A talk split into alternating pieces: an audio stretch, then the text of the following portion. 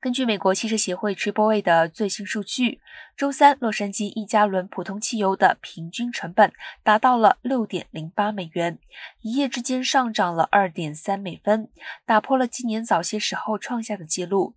虽然几乎每个州的普通汽油平均成本超过四美元，但全美平均水平为四点五六美元，因此加州的油价平均水平已经领先于全美。南加州汽车俱乐部发言人玛丽·蒙格玛丽表示，美国的炼油业也有所减少，这就需要从外部市场引进更多燃料。